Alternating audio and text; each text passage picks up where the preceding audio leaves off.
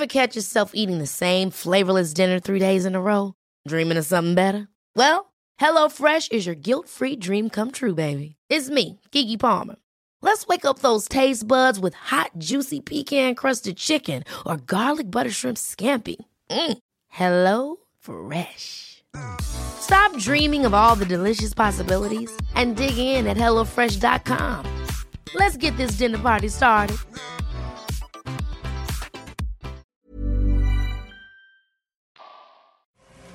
Los espantapájaros. Historia escrita y adaptada por Álvaro Ramos.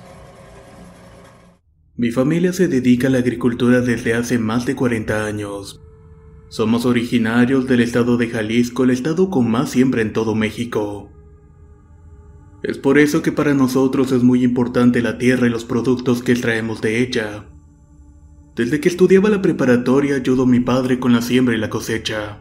Él me ayudó a decidir que tenía que estudiar la carrera de ingeniero agrónomo, para con el tiempo mejorar las técnicas agrícolas que usábamos desde los tiempos de mi abuelo. Cuando terminé la carrera yo me sentía como cualquier otro recién egresado, preparado para llevar el negocio familiar con un rumbo ascendente y hacerlo crecer como nunca. Hablé con mi abuelo y mi padre para proponerles la compra de maquinaria nueva y trabajar con nuevos proveedores de productos fertilizantes que prometía mejorar la calidad del producto y su crecimiento. Yo había tomado la iniciativa e incluso había llevado muestras conmigo para mostrárselas al abuelo, quien desconfiaba de todo este tipo de productos. Quería explicarle que saldríamos beneficiados al vender más que con métodos tradicionales que usábamos, pero su respuesta fue un tajante no. La negativa de ambos me decepcionó un poco y me sentí molesto, al grado de dejar de ir a trabajar varios días. Me sentía desmotivado y sentía que no me valoraban. Pasado unos días, mi abuelo me citó en una de las plantaciones de maíz que teníamos cerca de Ciudad Guzmán. Esas tierras eran arrendadas y pertenecían a una familia que años atrás habían dado trabajo a mi abuelo, y que incluso lo habían dejado como encargado de esas tierras. Llegué a la plantación y mi abuelo ya me estaba esperando trabajando ahí como de costumbre. Me vio llegar y con la calma que lo caracteriza me invitó a caminar por el terreno. Yo sabía que me esperaba un largo sermón y una larga plática sobre esperar mi turno. Una letanía sobre adquirir experiencia y todo eso que los mayores les gusta decir para no hacernos sentir como unos inútiles. Pero no fue así. Mi abuelo me comenzó a contar de nuevo la historia de cómo había llegado a trabajar con aquella familia. Familia que era dueña de esas tierras y de cómo él aprendió todo lo que sabe de esa gente. De repente llegamos a una loma donde según mi abuelo existía la casita de madera donde él vivió con mi abuelo y sus tres hijos. Hicimos una pausa y me dijo, desde aquí podía ver por las noches a los espantapájaros. Esa frase me dio mucha risa. Hoy en día usar muñecos de paja crucificados en medio de una plantación ya no ayuda en nada. Las aves aprendieron a observar y dejaron de tenerles miedo. Pero quiero pensar que en aquel tiempo eran muy populares y eficaces por lo cual le pregunté a mi abuelo, ¿mi papá y mis tíos hacían los espantapájaros? Esto mientras reía un poco. ¿O acaso los hacías tú? Mi abuelo muy tranquilo solo respondió, yo nunca supe si los hace Dios o los hace el diablo. Inmediatamente mi cara cambió y sabía que no estaba jugando. Mi abuelo no juega cuando se trata de nombrar a Dios o el diablo. ¿Por qué dices eso, abuelo? Le pregunté. Pues porque así es. Hay cosas en este mundo que aún no se sabe si son creadas por Dios o vomitadas por el diablo. Y esos espantapájaros de los que te hablo son así. Nunca supe si eran buenos o malos. Solo sé que estaban ahí y que algo cuidaban. Cuando yo llegué a vivir aquí no tenía nada más que a tu abuela, tu papá y a tus tíos. Yo era muy joven y tu abuela también. Nadie me quería dar trabajo por mi edad y solo recibía trabajos sencillos que pagaban poco y con eso no iba a poder mantener a la familia. Fue gracias a un conocido de tu abuela que llegué a pedir trabajo con la familia que nos renta el terreno. En aquel tiempo tenía mucho dinero y les iba muy bien. Tenían ganado y sembraban de todo. También vendían leche, queso y otras cosas. En aquellos años acababan de adquirir esta propiedad y el último caporal les había renunciado. Todo porque éste se había ido a trabajar a los Estados Unidos. Yo llegué a pedir el trabajo y al principio no me lo quisieron dar. Por alguna razón querían alguien mayor, alguien en quien confiar y que no les fuera a tirar el trabajo una vez más. Días después me buscaron y me aceptaron, y así fue que llegamos a vivir aquí. Mi trabajo era sencillo. Tenía que cuidar el rancho, los animales y la plantación de maíz que acababan de sembrar, así como dar mantenimiento a la casa, limpiar el terreno y ordeñar las vacas. Al principio todo iba bien. Esos trabajos yo los sabía hacer desde pequeño, y con los chamacos ayudándome en cosas básicas era más fácil. No teníamos luz eléctrica, solo nos alumbrábamos con candiles, y obviamente no teníamos refrigerador por lo cual no podíamos guardar la comida. Vivíamos y comíamos al día con lo que la tierra nos proveía. Tu abuela molía maíz hasta tarde para poder hacernos tortillas temprano en la mañana. Limpiaba el frijol y siempre estaba al pendiente de todo. Una noche entró muy asustada a la casa mientras yo descansaba y le pregunté qué era lo que le estaba pasando. Solo me dijo de que había visto una luz rebotando en la tierra, como si fuera una pelota encendida, y que de pronto de la nada había desaparecido. Yo nunca había visto nada, pero tu abuela no estaba acostumbrada a mentir, así que no tenía razón para dudar de ella.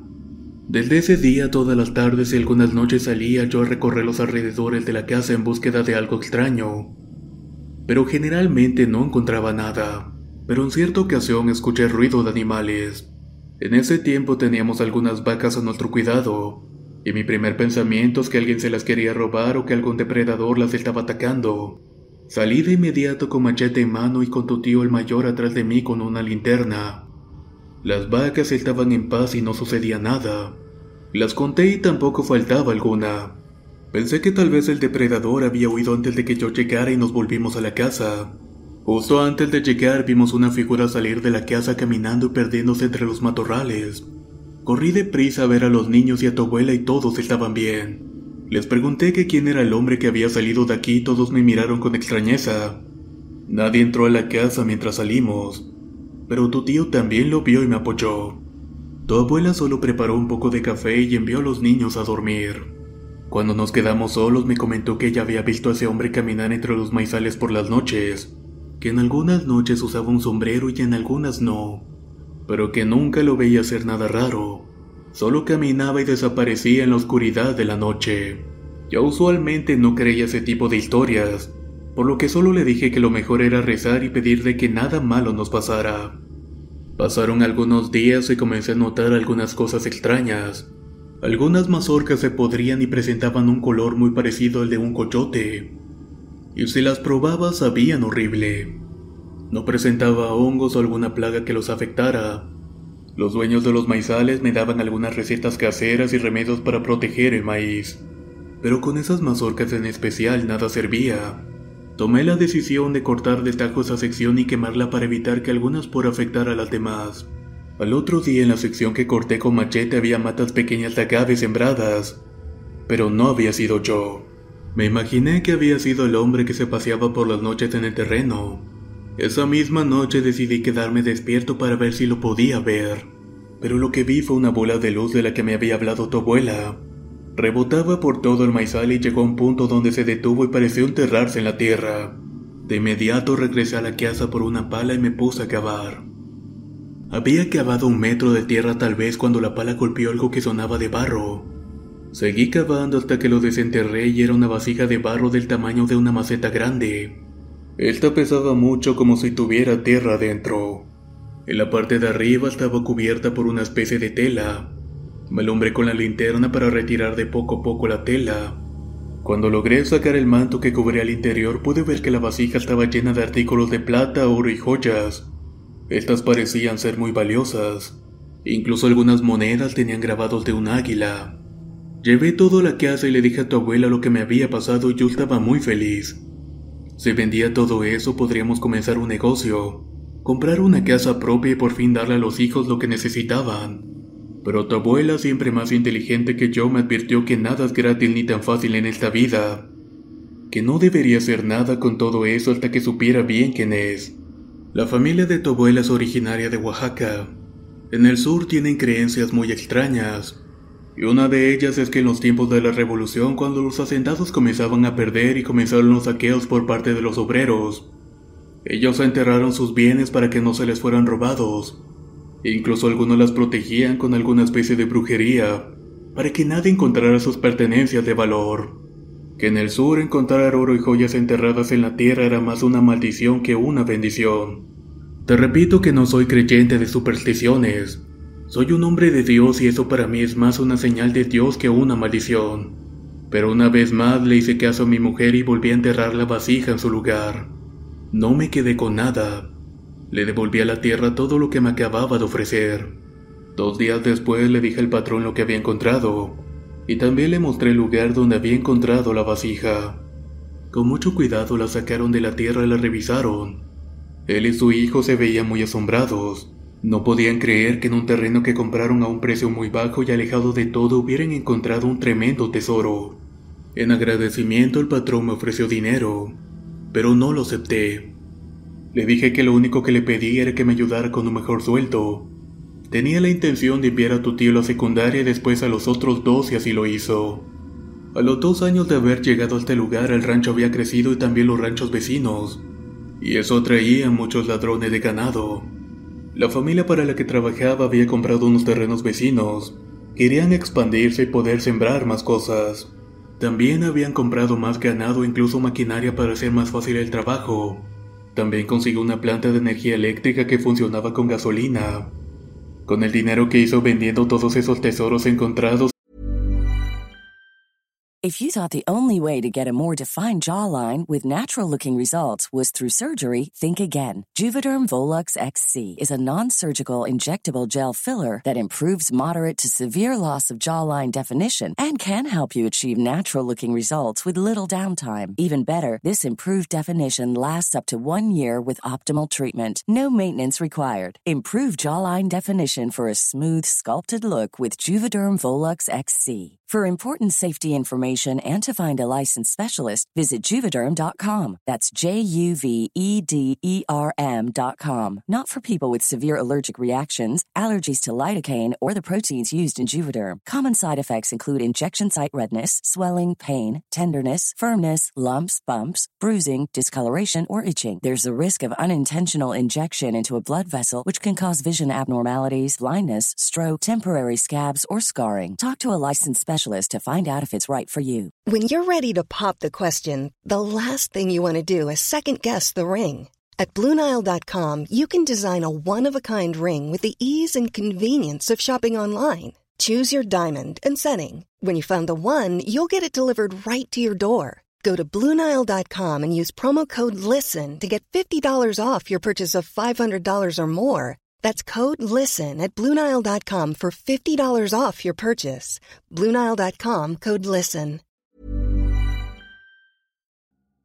La primavera está aquí, así que es el mejor momento para sacar lo viejo de la rutina y vivir nuevas experiencias, entre ellas nuestros estrenos de terror y hasta una nueva manera de obtener dinero con tus compras gracias a iBota. iBota es una app que puedes descargar totalmente gratis y que te da la mayor cantidad de dinero en efectivo en cientos de artículos y marcas, no solo en las botanas que disfrutas mientras nos escuchas. Olvídate de otras apps que son igual que brujos charlatanes y solamente te dan puntos fantasmas. Con iBota simplemente agrega tus ofertas a la aplicación y obtén dinero real que podrás transferir a tu cuenta bancaria, PayPal o tarjeta de regalo. No lo dudes y únete a una comunidad con 50 millones de usuarios que ya disponen de los beneficios de más de 2.700 marcas y tiendas, como Lowe's, Macy's, Sephora y Best Buy. Y para que termines de convencerte, en este momento iBota está ofreciendo a nuestro público 5 dólares solo por probar iBota usando el código ROR cuando te registras. Solo tienes que ir al App Store o Google Play Store y descargar la aplicación iBota gratis para comenzar a ganar dinero en efectivo y usar el código ROR. Esto es iBota en Google Play o App Store y usa el código ROR. Aprovecha los nuevos comienzos y corre a descargar la aplicación para ganar más cashback.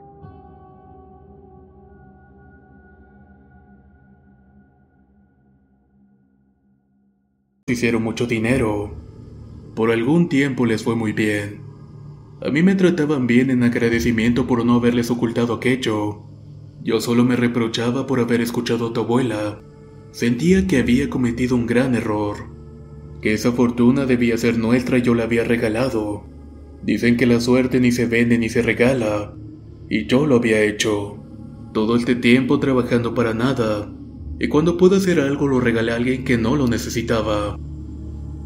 Una noche fui con tu papá y tu abuela al pueblo a comprarle zapatos porque ya se iba a la secundaria. Ese día volvimos tarde y caminamos un buen tramo casi oscuras. Al llegar al rancho vimos que dos hombres caminaban por un terreno muy sospechosamente. Pareciera que no quisieran que los vieran. Pensé en enfrentarlos y ahuyentarlos, pero vi que uno tenía una pistola en la mano. Y tampoco quería arriesgar la vida de tu padre y de tu abuela. Por lo cual nos ocultamos para ver qué era lo que estaban haciendo. Yo tenía miedo de que fueran a hacerle algo a tus tíos que estaban solos en la casa. De pronto un tercer hombre salió de entre el maíz y les hizo seña a los otros dos para que se dirigieran a la casa. De inmediato salí y les grité. Uno de ellos me apuntó con la pistola y me ordenó que me tirara al suelo, que si no ponía resistencia nada me iba a pasar. Yo solo les pedía que dejaran salir a mis hijos y que se llevaran todo lo que quisieran, que de todos modos no era mucho. El hombre se acerca caminando diciéndome que era un cobarde, que no me iba a salvar y que tampoco mis hijos que me perdonaría solo si le decía dónde había encontrado la vasija llena de plata y oro. Querían encontrar más porque según ellos había muchas más ahí. De alguna manera el secreto se había sabido. Y ahora los que habían escuchado la historia querían buscar tesoros. Los llevé al lugar con la condición de que dejaran salir de la casa a tus tíos, y que yo viera que salieran de la propiedad donde los esperaba tu papá y tu abuela. Ya en este lugar les mostré dónde había encontrado la dichosa vasija. Me ordenaron cavar más profundo. Yo lo hacía más para darle tiempo a mi familia de huir que por ayudar a los ladrones. Ya había cavado bastante y había hecho hoyos por casi todo el terreno. No sentía los brazos y del cansancio me desmaché. No sé cuánto tiempo estuve tirado, pero cuando desperté pude ver uno de los ladrones tirado a mi lado y vi como uno de los hombres misteriosos que rondaban el terreno por las noches arrastraban a otros hacia los matorrales. Eso me dio mucho miedo porque con la oscuridad no se podía ver mucho, pero lograba ver lo suficiente para darme cuenta que esos hombres no pertenecían a este mundo. Cerré los ojos y comencé a rezar lo que podía. De pronto se llevaron al último hombre arrastrándolo. Pensé que seguía yo y no quería imaginarme a dónde me llevarían. Me cubrí la cabeza y me quedé boca abajo esperando el momento que nunca llegó. Desde esa noche comprendí que estas entidades no nos querían hacer daño a nosotros. De hecho, de alguna manera convivían con nosotros. Mis hijos acostumbraron tanto a ellos que los llamaron los espantapájaros. Y así les decíamos todos. No sabíamos su propósito, solo que caminaban entre los maizales y alrededor de la casa como vigilando algo. Al poco tiempo la familia para la que trabajaba comenzó a caer en desgracia. Primero la mujer de mi patrón contrajo una enfermedad muy fuerte que no pudieron curar y murió. Ni con todo el dinero del mundo la pudieron salvar. Después uno de sus hijos en una pelea mató al esposo de su amante. Estuvo preso muchos años. El abogado que le llevaba el caso solo le sacaba dinero con mentiras, y al final ni siquiera pudo reducir la sentencia. Las ventas se bajaron y comenzaron a vender los animales de algunas tierras que habían comprado poco tiempo atrás. Solo les quedaba una tienda en el centro del pueblo y dos terrenos más, entre ellos este. Al morir el patrón, los hijos se hicieron cargo de todo y no pudieron levantar el negocio. Yo sabía que no tardaban en vender esa propiedad y pedirme que me fuera, por lo cual yo me anticipé y renuncié. Arturo, el hijo mayor, aceptó mi renuncia. Fue a verme un día antes de que yo me fuera de aquí. Se sentó con nosotros a comer y con mucha tristeza comenzó a contarnos de ese tesoro que habían encontrado, que él y su padre lo habían vendido para comprar más cosas y hacer crecer el negocio, y que justamente esa había sido la causa de sus desgracias. Todo lo que habían adquirido con ese dinero lo habían perdido. Las enfermedades de sus padres eran enfermedades que para la época ya eran curables, pero que en el caso de ellos nada funcionó y murieron que por las noches veía un hombre de traje y sombrero que caminaba por la sala de su casa y se sentaba en una mecedora a fumar, que su padre en una ocasión tomó el valor para enfrentarlo, y que lo que le dijo aquel hombre fue que ahora tenía que cargar con él, que porque no era justo gastar su dinero y no cargar con el muerto. Cuenta mi abuelo que ese día don Arturo le dijo que desde la muerte de su padre aquel hombre se le aparecía en la casa como una sombra, caminando de un lado a otro por las noches, Sus hijos tenían miedo y su mujer no soportaba aquello. Él ya no sabía qué hacer e incluso había acudido con una medium. Quería que le dijeran que era lo que quería aquella cosa. La respuesta fue que quería que le devolvieran lo que era suyo, y que de no hacerlo tendría que cargar con él. Mi abuelo le comentó a Arturo que en el terreno veían a dos hombres de las mismas características caminar por las noches, pero que estos no hacían nada, solo caminaban como almas en pena. Arturo solo le dijo que no pensaba vender aquel terreno, que lo pensaba conservar y rentarlo y que él había decidido no continuar con la actividad agrícola. Desde que mi abuelo dejó de trabajar para esa familia las cosas cambiaron. Con la experiencia que había adquirido y con sus dos hijos ya mayores pudieron salir adelante poco a poco. La idea de respetar la tierra y devolverle a la tierra lo que nos provee se volvió su mantra.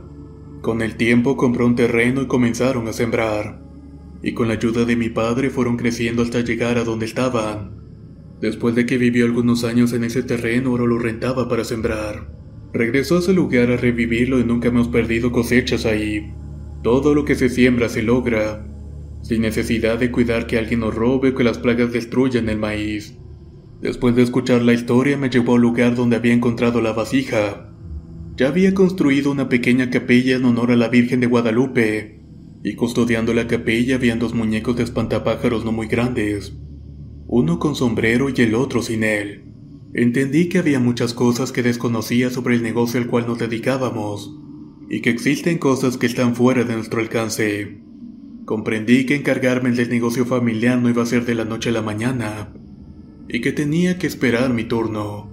Hasta apenas hace un año, mientras cargábamos los camiones con maíz en el terreno de Ciudad Guzmán, logré ver a los espantapájaros. Iba caminando entre las plantas y perdiéndose en la oscuridad. Yo espero que sea una señal de que mi momento se acerca. Y tengo claro que lo que haré será con el respeto que la profesión lo exige. Los espantapájaros. Historia escrita y adaptada por Álvaro Ramos. Si quieren conocer más historias del mismo autor, los invito a visitar el enlace que dejaré en la descripción del video. Nos escuchamos en el próximo relato.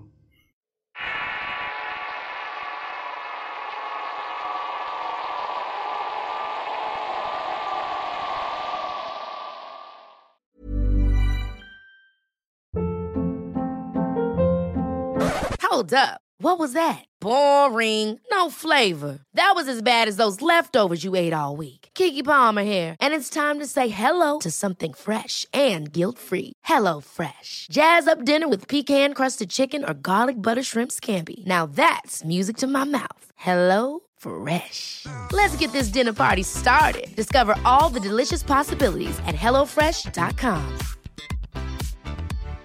If you're looking for plump lips that last, you need to know about Juvederm lip fillers. With Juvederm Volbella XC and Juvederm Ultra XC, your lip look, whether it's subtle or bold, can last up to one full year with optimal treatment and no additional maintenance. Find a licensed specialist and see if it's right for you at juvederm.com today. That's J U V E D E R M.com. Add fullness to lips in adults over 21 with Juvederm Volbella XC or Juvederm Ultra XC. Do not use if you have severe allergies or a history of severe allergic reactions, or if you're allergic to lidocaine or the proteins used in Juvederm. Tell your doctor if you have a history of scarring or taking medicines that decrease the body's immune response or that can prolong bleeding. Common side effects include injection site redness, swelling, pain, tenderness, firmness, lumps, bumps, bruising, discoloration, or itching. As with all fillers, there's a rare risk of unintentional injection into a blood vessel, which can cause vision abnormalities, blindness, stroke, temporary scabs, or scarring.